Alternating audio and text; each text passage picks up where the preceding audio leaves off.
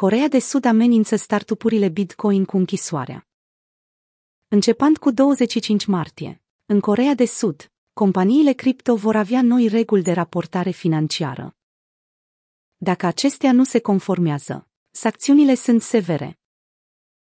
Corea de Sud a introdus reguli noi stricte de raportare pentru companiile cripto. Regulile intră în vigoare pe 25 martie și fac parte dintr-un val nou de reglementare.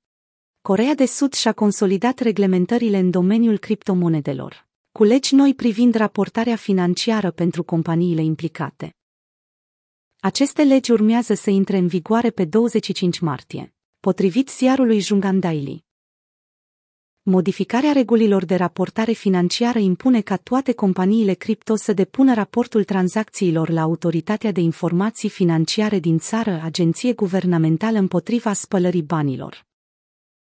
Pentru a se conforma noilor reguli, startupurile vor avea la dispoziție șase luni, iar lipsa respectării acestora poate duce la o amendă de 44.000 de dolari sau o sentință de 5 ani. Noile reglementări Bitcoin din Corea de Sud.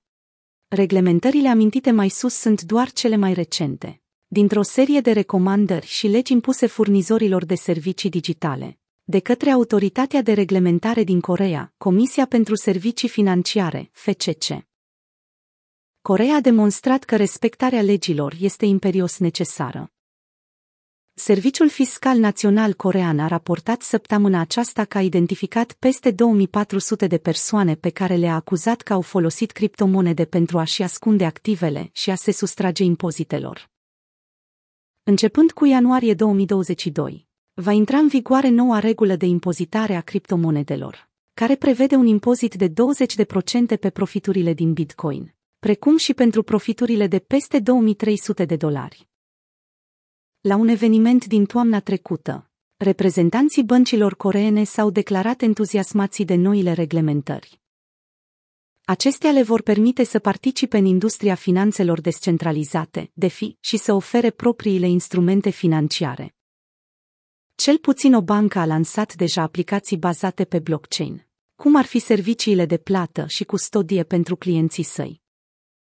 Pentru a se conforma noilor reglementări, vor trebui adoptate protocoale stricte de identificare de către toți furnizorii de servicii digitale.